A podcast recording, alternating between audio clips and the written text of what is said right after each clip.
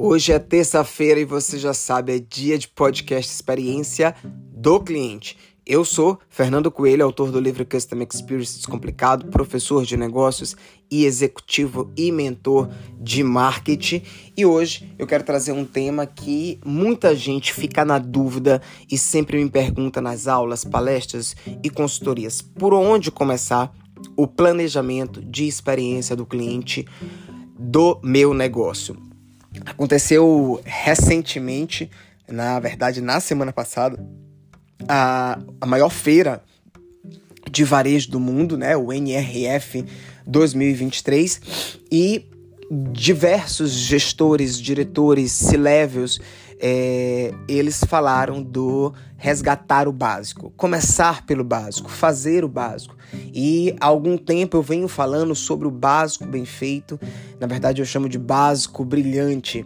E a experiência do cliente, ela deve é, ter algumas diretrizes que você deve seguir.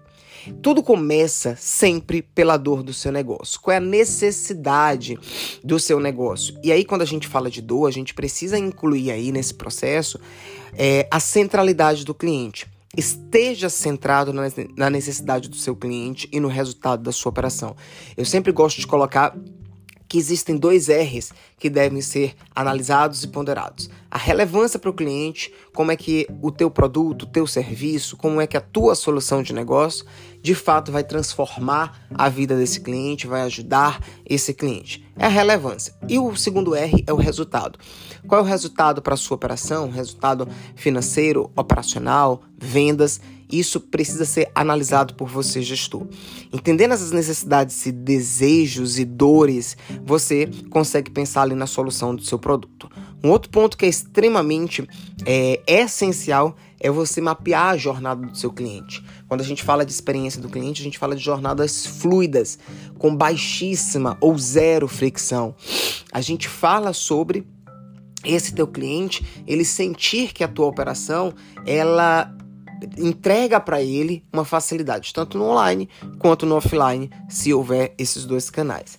Depois de uma jornada mapeada, é preciso que todas as pessoas da operação saibam o que fazer, como fazer e que todas façam seguindo um padrão. Por isso que é extremamente importante você dedicar tempo. E aí, mais uma vez, entra naquela velha história do afiar o machado para cortar a árvore. Não adianta pegar o machado e ir logo cortando, não. Você precisa afiar. Planejamento é isso, é você afiar o machado. E aí você precisa criar procedimentos operacionais padrão. É, o óbvio ele precisa ser dito e ele precisa estar escrito, desenhado. Você só pode cobrar o que foi falado. Você só pode dar um feedback sobre o que foi falado. Não pode ficar subjetivo. Ah, mas todo mundo sabe. Não. Eu vejo muito gestor falando isso. Poxa, mas eles sabem o que tem que fazer. Será que o seu, é, a sua operação, a sua linha de frente realmente sabe o que tem que fazer? Desenhe esse procedimento operacional padrão e garanta que o POP seja cumprido. Fernando, como é que eu garanto isso? Existem diversas ferramentas e métodos de qualidade que você pode utilizar. Paper de monitoria, auditoria, é, cliente oculto, mas é preciso você ter um paper e ter um sistema de monitoramento do procedimento operacional padrão.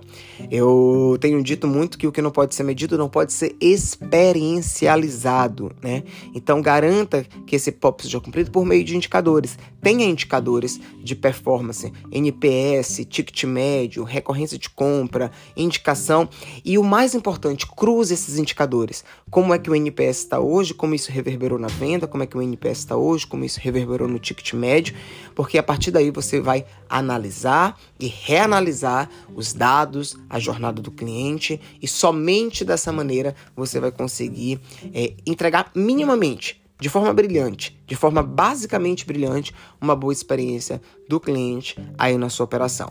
Pense nisso, pense em todos esses passos, entenda do negócio, esteja centrado no seu cliente, entenda necessidades, desejos e mapeie a jornada do seu cliente. Depois da jornada mapeada, crie o procedimento operacional padrão, garanta que esse procedimento ele seja de fato cumprido, tenha indicadores e cruze esses indicadores quantitativos e qualitativos e analise e reanalise de maneira frequente. Dessa forma, você vai conseguir ter ali um básico brilhante é, realizado aí na sua operação quando o tema é a experiência do cliente. Esse foi o nosso podcast dessa semana com uma super dica para você de como fazer um planejamento de experiência do cliente eficiente.